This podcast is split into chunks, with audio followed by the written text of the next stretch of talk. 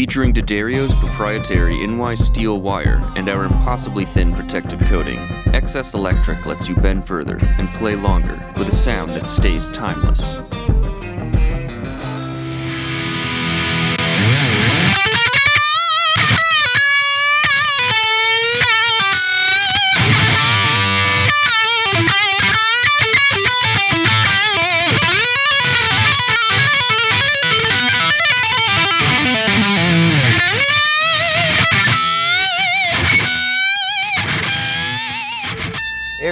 Chris Kies for Premier Guitar. Today we're in Chattanooga at the Signal. Very special uh, episode. Not only do we have Wolf and Chip here to talk guitars and gear, but we're actually going to unveil, or I guess officially, unofficially, talk about the SA126. And we got the creator and the kind of the guy that's probably been road testing these for months and months. So, uh, guys, kind of take it away.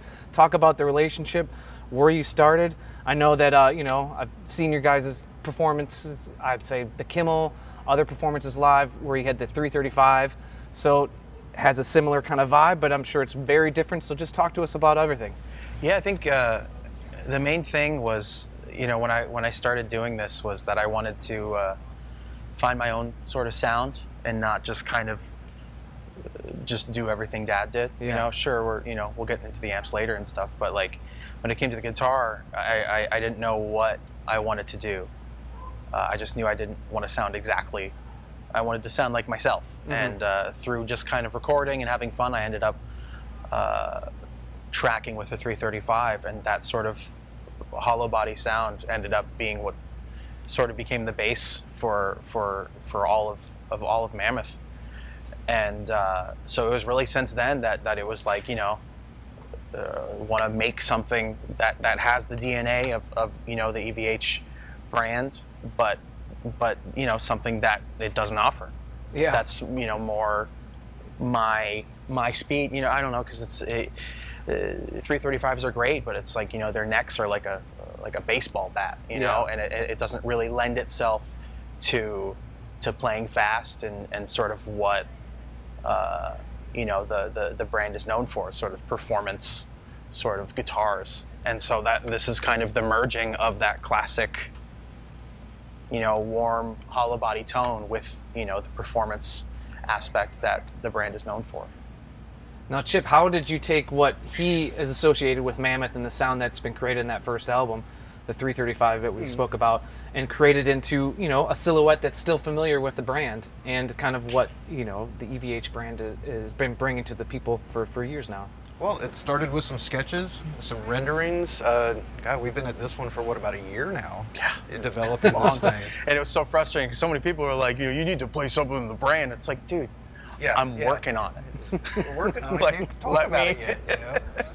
no, but there was a lot of back and forth, a, a lot of tweaks. I mean, how many times did the headstock shape change? Yeah, yeah. You know, Uh, it's uh, Right it's before they went out on this its leg of the tour, I was up at 5150, shaving the necks a little bit thinner, and you know, getting them all. Because I think we started out with three different neck shapes, just to Mhm, and then we kind of landed on basically like the thinnest we could that Yeah. the neck would let us and go. the others had to match it. So, so we did that recently, and it, it's it's a work in progress. And uh, like I was saying with Ronnie, this is just kind of what we've always done with EVH: is we come up with something, we tweak it, we tweak it, and see if it survives. You know, we, Yeah, if anything, it, it's sort of an extension from our exploration with the bass by making the Wolfgang body a bit bigger. Yeah. Except in this case, it's you know making it a hollow body.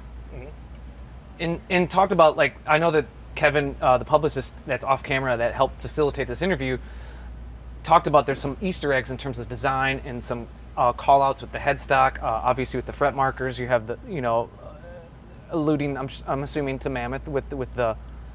But uh, can Well, you yeah, talk if to you us look about at that? from every angle, it's a W, it's an Yeah. E, it's an M. You know. So that, So- that's a cool call out. I think the biggest thing is that people don't really realize that the F hole is really an E hole. You know. There it is. Yeah. I- I- right there. Well, the name itself, I, th- I think uh, what, what I love about the name so much is that anybody who could just read it and not really think much, oh, that's just the designation, but it's Dad's birthday. So, Yeah, so that, that that's such a cool way to you know not only bring something new to the EVH brand, but also continue its legacy in terms of what, where it started. exactly. there has to be some common familiarity. And I'm sorry to cut you off, Chip, but what is going on here between these three? These are uh, three iterations, or like one, two, and three in terms of prototypes, or what? What, what makes these so this different? This was the first one. okay. That was the very first one. That was the very first one, and you can see on this one we've we moved the jack. Yeah. That's where it used to be. Now it's on top, like the other two.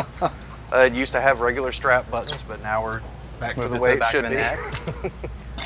But yeah, this was the first one. Um, I think when you first got it, it just had an oil finish, and Oh that- yeah, it was it was it was just barely- raw wood. it was just raw wood. So uh, I took it back, just put lacquer on it, so it would have something on it during. and it really made the front just look incredible. Yeah, it brought the top to life for sure. So yeah, yeah, just thin coat of lacquer on it to so it just wouldn't get stained up and Yeah. messed up and be unstable on the tour. Anything obviously I see between these two uh, quickly is the one has the pickup covers removed. Is that the only thing different, or is there different voicings or pickups that you've tried out through the various prototypes? We, we did try uh, different levels of heat on, Okay. on these pickups, but remarkably, it's, it's the lower heat that really brings these things to life. I Huh. mean, th- this isn't you know a monster screaming Yeah, I feel like any, any more he'd just be screaming the whole time. You wouldn't be able to control and, it. And one thing we noticed when you know we were doing the sound testing up at 5150 is that it got so hi-fi once Mm-hmm. we started dialing that heat back, and it just. Whereas the previous instruments were kind of a narrow focus, plugging these in right after it, It had such a wide you Yeah. know, breadth of, of it, it was very noticeable right Yeah. off the bat. we knew we were onto something. Um, we, we didn't put covers on that one just to lend to the vibe of it. And uh, because of that, the pickups are a little bit closer to the strings, and I think that one's probably got a hair more sizzle to it. yeah. Okay. I know Matt's always like play this one the most. Yeah, yeah. and I just love it just because it's the uh, on the last Van Halen tour, Dad's main was a white relic, and so Oh. I, I wanted it to be that that color. And Chip obviously did. A I got to phenomenal admit, job. it was it was emotional and, and, and felt great to, to do that one.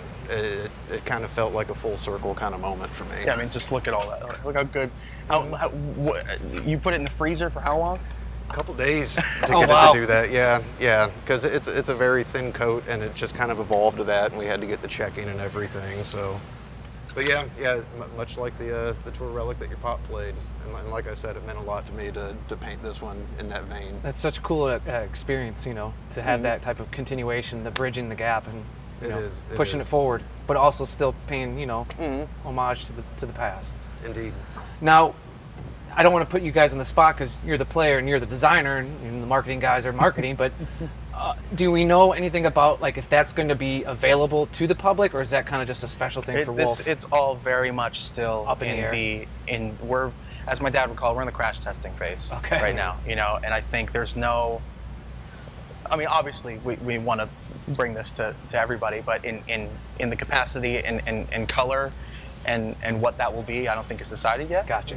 But uh, I think that was ultimately the, the test is, is just coming out with these and, and seeing what people think. And people have been just super stoked on bet socials been about itching, them. It's, yeah, it's been to really cool to see everybody's hands on 'em. To, to see everybody's uh, thoughts on them. I got to And, admit, uh, I was glued to social media at the first few shows, seeing all the comments pour in about, you know, what is that? What is that? Oh my God. Yeah, so it's uh, people have been really excited about it. So that's got us excited to, to really get it out to everybody. And, and to uh, not to belabor the point, but Chip, is there anything we should know about uh, itty bitty specs in terms of scale length, uh, uh, tuners, anything like that, hardware, in terms of uh, what you're using?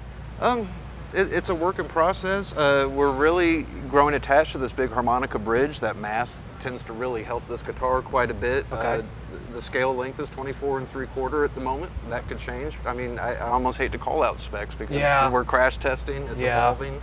We've already got a small list of things that we're going to Yeah, change. You know, just so to, to check out and see how, how we can tighten stuff up. So And but then- it's getting there. And, it's and- getting there. And Wolf, before we uh, let Chip excuse himself out of the conversation for a minute, uh, what are you using for strings and uh, brand and gauge? uh, I've, I've been with uh, D'Addario for a really long time, um, and uh, basically, normally I I think for most of this tour I've been running tens, nines. Wow. Exactly. So Okay.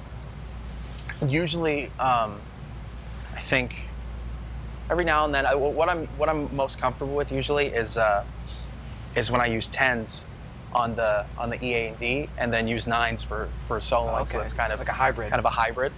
Um, but yeah, but between nines and tens, that's usually where I sit. You know, I think only time I'd ever use 11s would be during would be like tracking rhythms or something. Yeah. You know, but that's usually where I sit.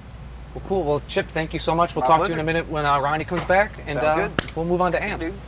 As we'll see going through the interviews here, everyone's using EVH. But Wolf, talk to me about which one you're using and why you selected this. Yeah, I'm using the uh, the 50 watts 6L6, just straight up out of the box, just like everybody else's. Um, honestly, it's just uh, it's the one that works most for me. I'm just kind of sitting on the blue channel mostly. Okay. Uh, I think like Frank, uh, we we just kind of roll down whenever we need to. Like I, I don't think I, I I don't even think I hit the green channel at all during during the set at all.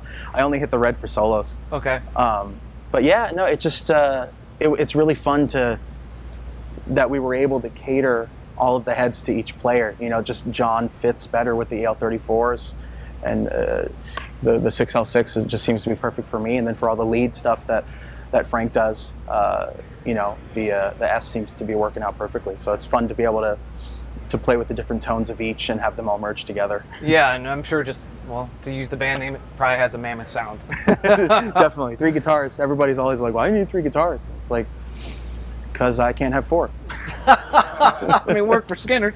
right? Now, uh, what do you, did you track with this? Obviously, I'm sure you have a, a cavalcade of amps at, you, at your disposal, but uh, are you partial to the 6L6 when it comes to that? Honestly, I, I, when when it comes to tracking, uh, it could be any of them, but live specifically, Okay. this one seems to be the uh, the one I'm into the most. And I think, as we spoke, as we will speak to the rest of the guys, that you guys are all running standard cabs, nothing, nothing. Yeah, special no, about this is all factory issue straight out of the box. So, Well, that's killer, man. Yeah. Let's uh, move on to pedals. sure. All right, Wolf, we're at your pedal board. Not too much going on. we a are. of uh, familiar faces looking at you. So, uh, talk to me about what you're using and how you're using it. Yeah, honestly, it's pretty simple. There's not too many things I I really need.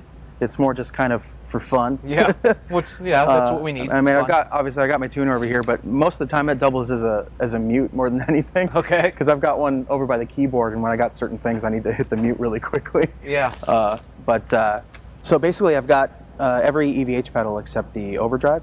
I'm I'm pretty sure. Yeah. Yeah. Um, so I've got uh, the wah. Obviously, I mean everybody knows what that is. Um, Yeah. But uh, I do that for, gosh, what? The solo and you'll be the one uh, is a. I actually use a talk box, but the, the easiest thing, just live. It, Good it, stand-in. it worked. Yeah, it's a good stand-in. Um, I've got the Phase 90, the flanger, uh, the chorus. Uh, I kind of swap between the chorus and the Phase 90 every now and then for, for certain parts. I, I don't know if I've even decided what I like more for certain. I think I'd think it over. I've, I've been I've been having a lot of fun just deciding what to use for the harmonic part. Um, but uh, yeah, really the main thing that I'm not really messing around with is uh, in distance. I for the solo, I really need the afterneath and the delay uh, to do the solo for that part. If you know what it's.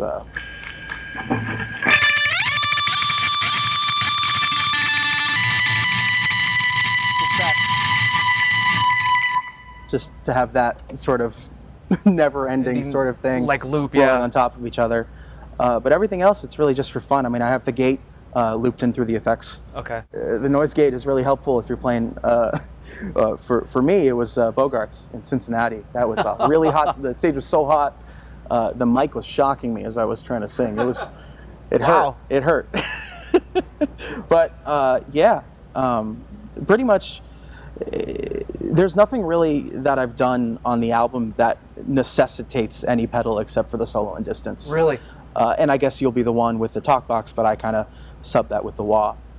Um, So the other ones, the other three at the top, are just kind of yeah, fun. it's all for fun. I know uh, uh, in uh, God in Mr. Ed before the solo, uh, I do this flanger thing where it's like. But uh, other than that, it's it's pretty just pretty much just like what do I feel like hitting? yeah. Which is the fun of you know being a guitar player. Yeah, I mean, more than anything, I'm just swapping between two and three on the on the EVH, uh, just because, uh, just just to get that extra bit for the solo. Now, have you now interacting with these guitars a- as long as you have on stage and stuff? Have you ever had to deal with actual unwanted feedback? Yeah, but uh, I mean, the gate pretty much takes care of that. Got it. I didn't know if like the semi-hollow nature of the instrument. Honestly, not too bad, at least in comparison to anything I've, I've done before. If anything, it's better. yeah, especially when you got someone like Chip that can help. Chip Uh, is a master, so uh, very happy to, very lucky to, to know him at all. Well, uh, Wolf, thank you so much for taking the time to talk to us. We're going Hey, to no talk to the problem. rest Sorry, of I'm, bandmates. I'm so uh, boring. it's pretty straightforward. I think a lot of people are going to be very excited about the information you've provided and uh, the guitars that they will get to play and enjoy in the Absolutely. coming days. All right, now we're with John. John, how are you doing? I'm doing well, man. How you Man, doing? uh, you are one of many guitar players in this band, which is cool, but you all have a different kind of vibe and different thing you bring to the table for the greater Mammoth sound. Yeah, man. And so you. let's dive into your setup. Uh, let's start with what you consider your number one. Uh, right now, the Where number play the one. most. Yeah, this guy right here, the uh, Custom Wolfgang, uh, stop tail. Um, this is an old proto, or not old prototype. This is an old production model, um, but I love it, man. It's it's great. It rips, and uh, this is number two in the set. So all the drop stuff and everything Okay. like that. And what kind of uh, the difference? Be- obviously, they're different guitars, but why do you like one versus the other? Obviously, this one you probably played more and got more familiar with, but why do you like this one compared to you know all the iterations that have come out after it? Uh, well, one of the biggest things for me was the stop tail. Um, I, I really like to dig in, you know, on the right hand and stuff like that. So I, I wanted to keep that kind of stationary. But the back of the neck is all like kind of nice and carved out and worn in, and it just it feels awesome. You know, it's just when you pick it up, it feels like an old instrument that you played for years and years and years and stuff In, like that. in my ignorance to that Mm-hmm. uh, particular model, is that how it came, or did you sand that neck down to No. what you wanted it? So it came originally, I believe, as a gloss. Okay. And then I believe Chip at the custom shop at Fender did all the kind of wear and whatnot on the back of the neck. All of this relicking and kind of checking and stuff was all done there too. And it just it feels amazing. It's like that. It's just hard to put that one down. this one's amazing too. I love it. You know, it also feels great, but there's just something special about the back of that neck. And should we know anything about that's been changed or different, whether it's pickups or electronics or uh, hardware, or is this Uh, all stock? all stock. This one did have a piezo put in. I'm not currently using that uh, for this set, but it's in there just in case. So it's got some other options and stuff, but Alright. I just use it bridge pickup kind of all the way down the whole set. Cool. And what about Mr. PRS over here? This one is uh, it's just a platinum. It's again stop tail. These are the what are these the 5815 pickups. Okay. Rotary, uh, luminlay, side dotch, which are nice, you know, especially on a dark stage and stuff like that. Uh, what does the rotary do for this guitar? Is it kind of like a 355, like a Varitone thing? It's or? five way, so you Okay. got Oh. humbucker, single coil, Got it. Humbucker. I didn't. Uh, I, did, I guess I didn't also realize that there was no switch, so it takes place of a five-way switch. Yeah, that one's nerve wracking too, because if you're on the, you know, in the middle of a show and you don't know where it's at, you know, like a switch, it's like, hopefully. But yeah, again, it's bridge pickup all the way for the whole set, pretty much. And what should we know about strings, brands, and gauges? Uh, we're doing uh, the Dunlop 11s. 11 to 52s, yeah. on those And guys. um, on both. yeah, yeah, same thing on both. Yeah. Cool. Well, keeping it in the family, EVH to EVH. Uh, talk to me about this beautiful amp. Yeah, dude, this is the 50 watt EL34. Um, so this is like a bit more British voiced a little bit. Uh, we all use the 50 watts, so it's a way for us to kind of, you know, when everything's straight up the middle, even everything fits a little differently in the mix. Yeah. So it helps with the three guitar players. Everybody has a place, kind of. But the 50 watts, man, they're so loud. It's like I couldn't imagine having a 100 watt at this point. It's I love that too, but these are just so awesome. Yeah. You get everything you need. Um, three channels. I really only use two of them. They're the clean and the uh, the main blue channel. I think that everybody loves. Yeah. So And uh, what about speakers in, in this cabinet? Should we know, is, is it stock EVH 412 or is anything different? uh, all stock. Uh, the grill's been removed, obviously here. You know that just kind of helps with looking awesome. Yeah, And, I was uh, going to say it's an aesthetic thing. Yeah, for sure. And it's also cool because like when we're out, you know, we can immediately tell where the mic's at. You know, if it's on the cone or if it's on the side or whatever. But yeah, uh, stock cabinet, um, and uh, I believe 16 ohms, everything like that. So, but they're killer, man. And all of us, I believe, are running the same cabinets as well.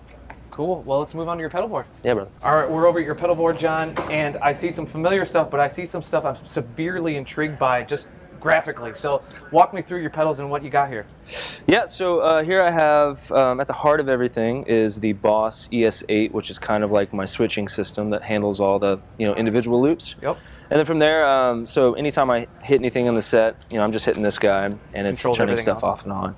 Easy But yeah, peasy. yeah, we have a tuner, you know, Peterson uh, tuner, a gate made by uh, Fortin, Uh, that's you know fed by a key input, so it's real clean, real tight, and everything. It's funny because you would, as you know, he makes probably the loudest, most aggressive amps that are available or, Right. or up there.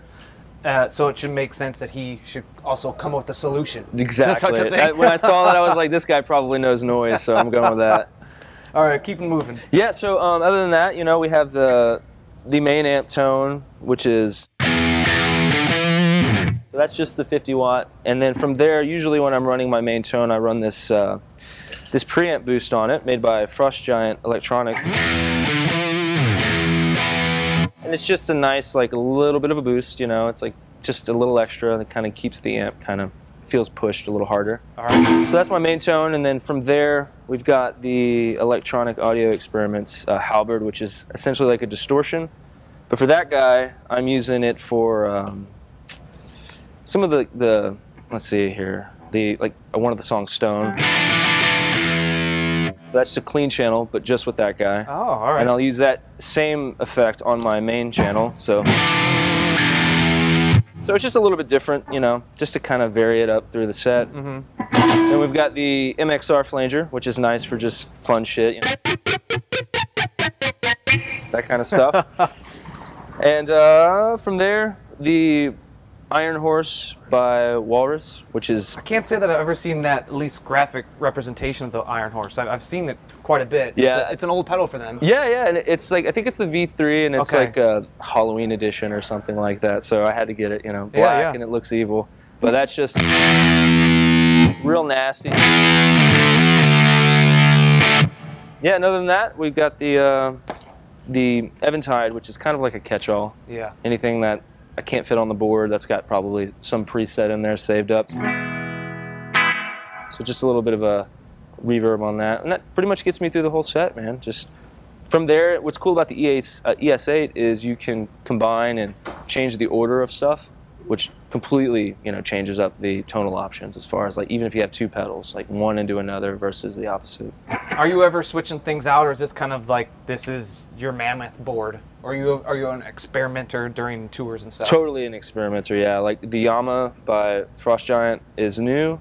Got it. Before this, I had a different type of boost, and I'll kind of play around with different stuff. I'm probably going to change the fuzz out soon for something that's just nastier, whatever the nastiest thing I can find, you know.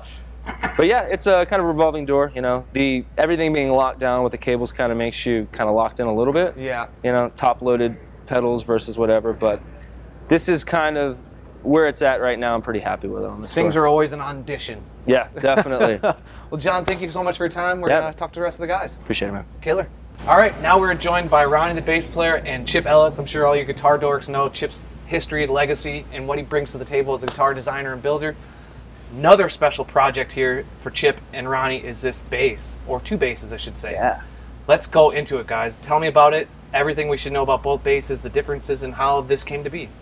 Well, th- this has actually been a, a long-standing project for the EVH line. Th- This is something Ed was actually pretty passionate about when he was still with us. He's he was closet bass player, loved bass tones, you know, and he he really dove into it. I mean, when we initially prototyped this thing, I remember we cut a huge swimming pool route out of one of the original bodies, and those pickups kept getting further and further apart. And, and Ed was always like, "We get a bigger variety of tones. Just keep moving them, keep moving them." And I think we landed on a cool placement. They sound good. Yeah. We, we designed those pickups uh, probably four years ago, Oh, wow. and they're just big monster hot rock humbuckers for bass. I Okay. mean, they're about over half a pound each. You could hurt someone with them.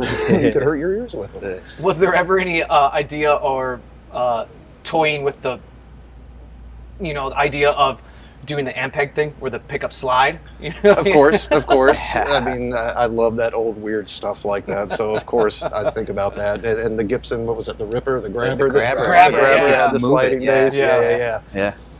Yeah, I'm, I'm, I wouldn't be opposed to trying it. I, I, I love weird stuff like that. But yeah, co- cool bases. I love the way they came out. These are like the first like finished prototypes. We we tried a few different things, like putting the toggle switch up in the horn on this one, whereas the other one's just got a blend pot. Okay. It's got coil taps to give you some more traditional kind of bass tones versus full on humbucker. So yeah, just kind of a cool, well-rounded bass. Yeah. What should we know about uh, woods that are used between the two bases? Uh, mahogany on both, uh, maple necks, rosewood fingerboards. okay. Just a classic combination. Nice.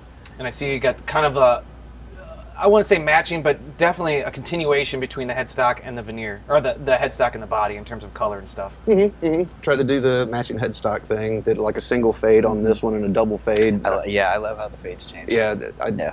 I got bored with burst. Wanted Right. to try something linear. I know It, I'm it not the first guy to try it, but I'd never done too, it. which I think is Do what? great. The the fade continues on the headstock. Yeah, that's yeah, what I was kind of which getting is at. really it's not cool. like a straight up copy. It's like almost a continuation if Yeah. the fretboard wasn't there. right, right, right. Now, Yeah. Ronnie, what has Yeah. been your experience kind of testing these things out on the road with Mammoth? Man, when when they approached me and said, you know, would you want to play a prototype ba- prototype bass? I was like, wow, like the opportunity to have something that nobody else has is Yeah. just for me as a bass player it was amazing. You know, so I, I I welcome the opportunity and man, just I mean. This thing is, is, is three bases in one. It really is. You know, um, uh, this is number one I use for the uh, standard and drop D tunes Okay. and um, this also is fitted with the uh, the blend and the coil tap. And I use it all. I use the blend uh, to sculpt the tone throughout the set. Um, I use the coil tap, and I switch to uh, the neck pickup for like a P bass tone. If I want to switch it in the middle here, there's a little notch to get me right in the middle, and I have the coil tap. It gives me like a jazz bass tone. Uh, when I put this back down, and I put it in the middle, and it gives me like my own kind of thing, you know. And uh, to have the opportunity to sculpt your own tone, as well as uh, to be able to have the opportunity to tonally have um, any kind of uh, tool you need in your box. You know, you know, if you want to play a, uh, like a, a Motown riff, you can do that. If you want to get really aggressive and dig in with a pick, you can do that too. And uh, I think that's really awesome. You know, and it plays great. I haven't had no issue whatsoever between tuning or anything like that. It's got a really cool uh, Hipshot drop tuner. Oh yeah. So, um, like I said, this one's for standard and drop D, so I can easily just be like, ready to go. Boom. You know, so that's pretty cool. I never had that before. And what do we uh, know about Chip and, or Ronnie uh, with the the bridge here? Obviously, it kind of looks like a fil- familiar is. design. It, it's a, it's a high mass bridge, and um, you know, it, you know, with the with the black, it just makes it super cool. And um, I had our buddy uh, Matt make a sticker. Oh, okay. So- So I didn't know if that was like a proprietary bridge that you guys created. No, no. Okay, So uh, yeah, just a little something. And then of course we got the hooks, gotta. just to keep it keep it legit, you know. And then uh, but bass number two is really cool because it has the toggle switch. Um, that gives me more of like uh, you know if I want straight up P bass, uh, straight up jazz bass, or something in the middle with a volume and a tone like a traditional scenario. And it's awesome. It's also is fitted with the uh, with the drop tuner because I play this for the uh, uh, D standard and uh, drop C songs.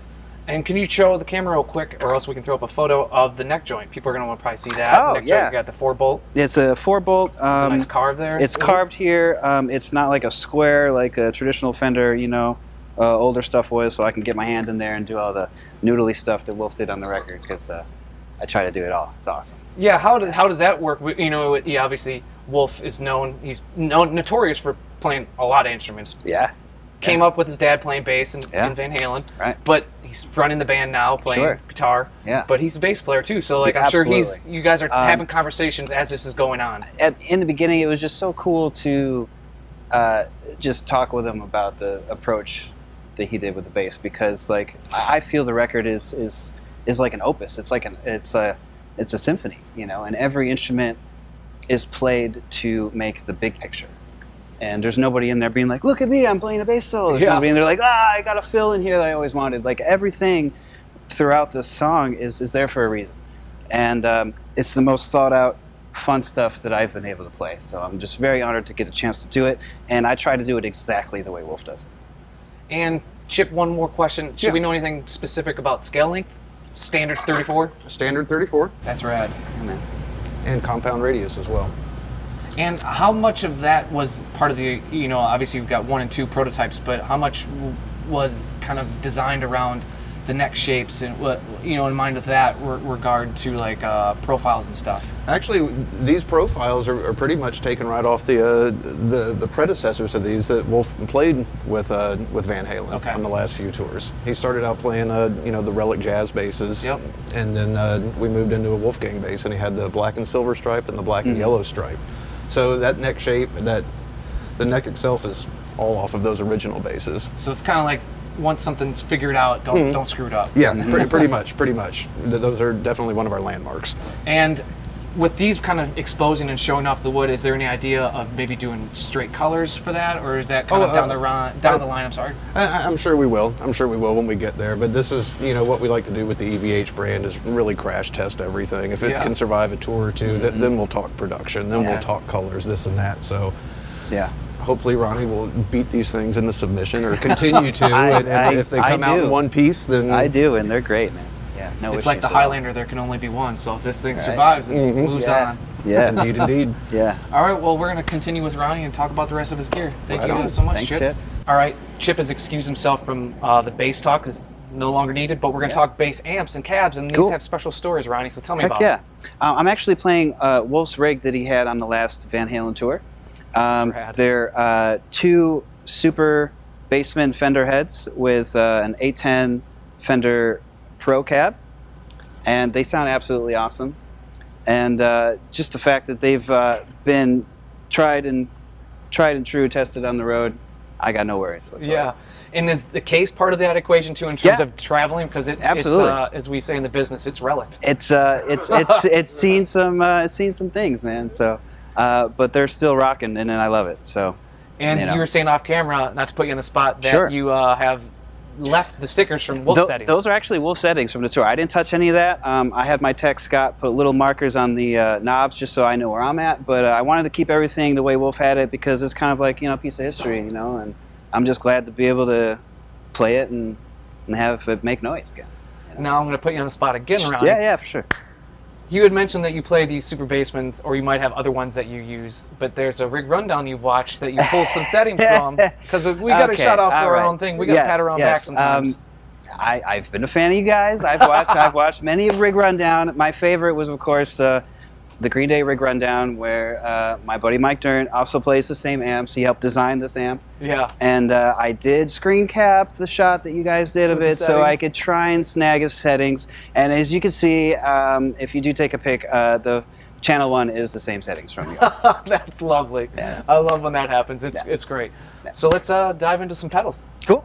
Ronnie, this is going to be great. This is a treat. I know people have been seeing you guys live, they've Yeah. been seeing videos online, but this will be a, a great chance for them to hear what this bass sounds like. So kind of just You wanna hear what it sounds man. like? Yeah. All rip, right. rip it, Ronnie.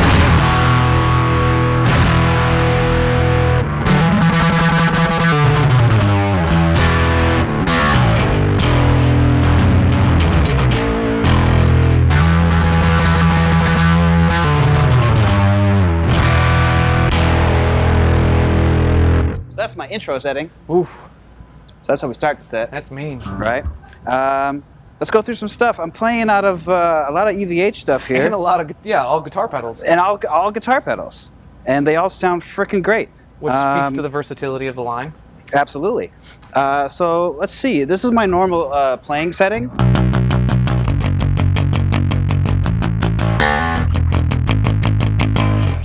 And uh, if I want to get it dirty,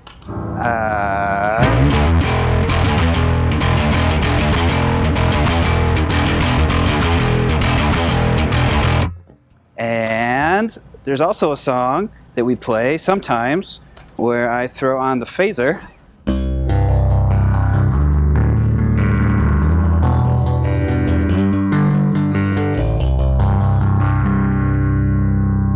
That's such a cool thing to hear through a bass. And when Wolf is doing some crazy solo stuff, I throw on a little chorus just to thicken up all these.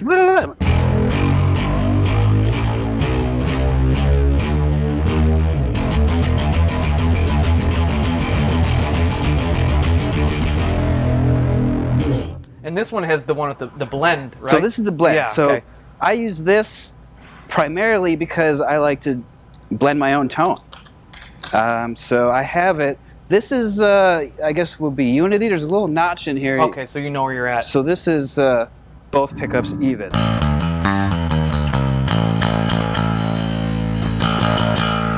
Which is cool Yeah. and aggressive. I like to turn it a little bit towards the bassier side. Thickens it up a little bit. And if I want a P bass tone, I pull the uh, the coil tap and I put the uh, pickup to the neck.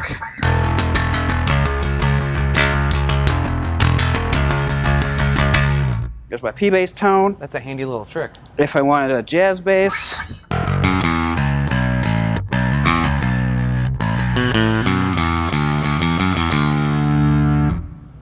and if I wanted something like a dual coil, uh, MIDI heavy uh, bridge type of sound, you know, it's there. It's got I everything. recognize that line. Yeah, right. and then my favorite, uh, I'm gonna test my tone song is Weezer.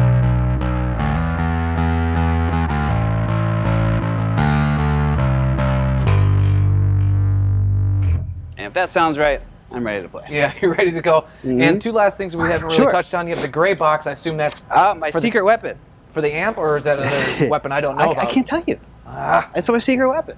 damn. It's unmarked. No, it's um, it's my channel switcher because sometimes the amp is behind me and I can't see if uh, what channel I'm on here. Ah, so I had um, I had uh, one built, and uh, I have a big blue knob to know exactly where I'm at. So I got my channel two, which is what I normally play, and channel one if I need to clean it up a little bit. I go there. and then lastly, uh, pitchfork. How are you using that? and the pitchfork. So in, this, in our latest single, uh, Epiphany, uh, Wolf used uh, the low B in the one of the chorus. So the chorus, you know, usually starts with not like that. It goes. But in the studio, he had overdubbed a low B, Oh, like a five string. But I, I don't have that. So what I do is I have that's this gonna be on Proto- uh, prototype three. the prototype three to five string, right? Uh, Electro-Harmonix Pitchfork is going to give me that low B on the one of the chorus.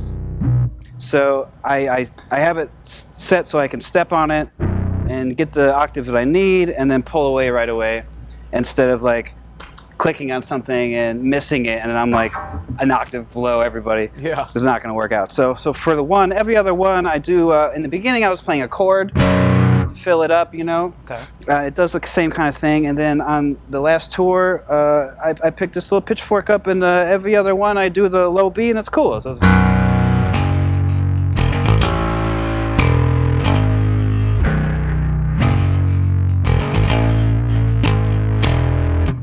little and shortcut. that's exactly what it is on the record. So. Awesome. Yeah. Well, Ronnie, thank you so much. I think we're gonna cruise on over to Thank you, uh, Frank. Hell yeah, brother Frank. Thank you guys. Thank you, Premier Guitar. Last but certainly not least, familiar face to all you rock fans, Frank. Frank, how you doing? I'm good, Chris. Yeah, thank you for Thanks for joining having us. me. Uh, absolutely, man. Why not? This is a special guitar to you, and you got to pick it up in our hometown. I should have said, uh, you know, Nashville, Nashville, born and raised guitar. Yeah. Uh, tell me about it. So uh, I am convinced that I saw this at NAMM in 2020. This might have been the one on the wall that started my love for anything olive drab. Yeah. And I saw it then. I took a photo. I asked all the Gibson people, like, "Hey, what's the story?" They're like, eh, "We'll get it. We'll get it around to you. We'll get it in stores. We're not really sure." I'm like, "Okay, whatever." Pandemic happens. Here we are uh, in Nashville, 2021 or 2022. Sorry, recently. Um, I ended up finding this online. It was at Rumble Seat Music, so a Oh, local okay. store out there. And um, I, I told Slash, I told everyone, I was like, "Hey, that guitar I've been telling you guys about for years." it exists in person somewhere, and we're you know we'll be in Nashville soon. So we go down there. I, I demo the guitar, and uh, I just you know ended up being even better than I imagined because you know I've had uh, 64 reissues. So this is a custom shop 1964 SG reissue. I've, I've had a couple before, but you know each guitar is different. Each neck is you know kind of similar, but for whatever reason, this was just the magic one. Yeah. You know, it's just the best. And I brought it up uh, off camera just before we started rolling that it kind of reminds me of the Chris Cornell Yeah. olive, but you said it's this is So not it's close. Yeah. Yeah. it's very close to the Chris Cornell color, but it's not matte. So his guitar is specifically, you know, it's almost a little darker because it's a matte finish. It's that you know, flat color. But you know, even though this is flat, it still has a gloss to it. You know, so it's uh, it's pretty special. And and I never thought I would be the green guitar guy. I don't. It just became my thing over the last couple years. It just it looks good on any guitar, really. You know, this specific, like I said, not completely matte, but that that gloss. You know, There's a sweet spot for it. it, there really is. Yeah, I love it. And should we know anything about this guitar since you've had it uh, relatively short? Uh, is there anything you've changed on it, or is it I is as not, it is? I'm not touching this one. This one is perfect the way it is. And the thing was, for a minute there, um, I didn't think I was going to be able to get the guitar, and um, last minute we ended up getting it. But I thought to myself before, it's like, well, I could I could see if Gibson will build me one. You know, I'll have to. You know, commission them to make it happen, but I was like, it's not gonna be the same. Yeah. It's just not the same. I know you can make it close, but each guitar is its own thing, you know. Two questions before we move on is, what are you using for strings, and uh, Um, brand brand and gauge? So usually uh, I'm using the Ernie Ball Paradigm. Okay. So with Slash I use 11s, and we're tuned a half step down. But here I'm using 11s as well uh, in standard tuning. So it's a little tighter, but it works. I mean, uh, for what we got going on here, considering it's three guitars, we all play a different role guitar-wise, and Yeah. um, I do feel like you know I'm playing rhythm and leads, so it just kind of covers all that ground. You know, it, it's pretty. It, it, a lot of people don't like the 11s. I, I tend to go to 10s sometimes too when I'm not with Slash, but lately I'm just in the 11s mode. I go back and forth. Yeah. You don't have to work so hard sometimes. It's and a sometimes door. it works. Yeah. Yeah, I'm back and forth with it. Now, it, uh, I imagine this might be since you, you sound so enamored with it. This is kind of all night, or whenever it can stay in tune and stay with you. Uh, and you know what? Believe it or not, the the Maestro, the Lyre Vibrola um, bridge is kind of synonymous with being out of tune and not holding. But for whatever reason, mine have been really stable. Believe it or not, for whatever reason, I don't know if it's because. Uh, like I said, it's a 64 reissue. These necks are like 59 necks, so Okay. it's not that thinner kind of 61 SG neck that uh, is pretty unstable. This one really does just stay together for some reason, you know. Those and, uh, five-year differences, they kind of figured it out. they really did, yeah. but um, I go back and forth. I actually play this only, for, I think, for one song in this set, uh, but I, I keep swapping it up. You know, Yeah. I, I have another SG and uh, a couple Les Pauls as well, so I've been back and forth. I don't know. I'm trying to see where they need to be in the set. You know what I mean? But Yeah. I feel like I could play this the entire time. And just so we know, is this the actual guitar that you saw in NAMM? Is this the NAMM prototype or not? I, the problem is the photo I have, you'll see the tag. I think if it's not the exact one, it's like one serial number off. Okay. super close. Got so either way, and if I find that one, I'm getting that one too. So we'll we'll figure it out. I have to. Well, moving on, we've we've covered you know the EVH heads that are all in line here with you Mm-hmm. guys, but they're all slightly different. You are running the Stealth. Yes. Uh, and what's so cool about this is that this is the 50 watt version of the flagship amp that Ed used. Yeah. So he was using 100 watt, and this is a 50 watt. And for me, uh, coming from being like a Marshall guy, an Orange guy over the years, um, which is you know it's you know it's classic tone. It's pretty. It's not crazy high gain. Like this is very very much the melding of both worlds, to where I feel like it has that crazy gain if you want it, but it also has a very classic vibe as well. So it's you know I, I roll down my volume when I play, like if I need to. I'm not like a I don't uh, channel switch, so I just stay on number two, and just kind of roll my volume back. And this really works that way because some amps when you turn them down, especially high gain amps, it just Yeah. kind of kills the the vibe. You know, there's no power there, but this has it. So So you're in full control of yes, that yeah, regard on board with the guitar. yeah, yeah. All right, well let's move on to pedal board. You got a few treats there for us? Oh yeah. Um, well, it wouldn't be right if I didn't have this specific Phase 90. Yeah. You know, I think it's just so it's so extra cool to have the the stripes. But uh, you know, a standard Phase 90, but it has the script button to give it the uh, vintage tone. Um, and I got this guy here, which is a it's essentially that whammy uh, just one pedal, so you don't have the entire. Uh, Tom Morello stuff. Uh, you don't have all the options there, but essentially the same. So it's really cool. I use that just for a couple octave things. All right, moving on from the Ricochet, what do we got next? Uh, so it's a Walrus Audio uh, distortion, but uh, since I have plenty of distortion already Yeah, right. stock in that head, I, I use this more so just this oversaturation kind of boost thing. Okay. You know, so a couple of moments in the show where I just hit it and it just gives that instant feedback and that wash of just full, just almost too much gain. But Here I am. Yeah, here- yeah, me. exactly, yeah, exactly. Taking all the frequencies from the other guitar players Yeah. you know. Uh, and then the the carbon copy. So I've had a bunch of different delays over the years, but I feel like they get too busy and it's uh, it's just too much. And I feel like for whatever reason over the years, this has been the one for me. It's always just kind of held everything I needed. It's just like it's not too much and. Uh, I don't know. Like I'm so particular with delays too, and I just feel like nothing really does what I need it to. And this is just so easy, just an easy analog delay, you know. Yeah. And, And, it sounds uh, good. Yeah, I love it. I really do love it. And what's cool is that I keep it on the same setting at all times, and it works for everything. I don't have to pedal worship and jump Yeah, down yeah. and change everything, you know. Uh, and then yeah, I just have a simple little volume pedal. It's just easy for the tuning. I just keep it down for tuning, you know, if I need to Yeah. in any set uh, setting, and I just crank it back up. And as simple as that. And you got the noise gate. Is that something just maybe based on what room you're in and how Uh, that's? it was uh, depending on which SG I was using because the other SG I had uh, the, the pickups were unpotted, Ah. so it was just crazy. It was screaming. If I like, I had to play and hold it, and then even sometimes if I held it, it would still scream. like you an know, unruly toddler. it was too much. Yeah, yeah.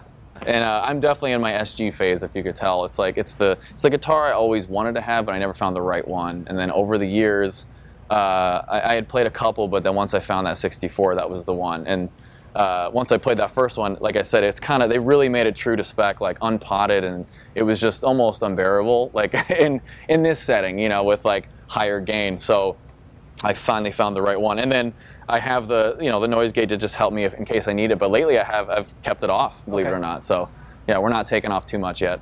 Well, Frank, so much. Uh, shit. We'll say it, Frank. You so much, man. It's a, it's a it's a pleasure. So Yeah, Frank, thank you so much. Appreciate all the Mammoth guys. yeah. Go snatch up those SGs before Frank comes visit I'm your town with Mammoth all. or Slash. He's coming for them. Thank you guys.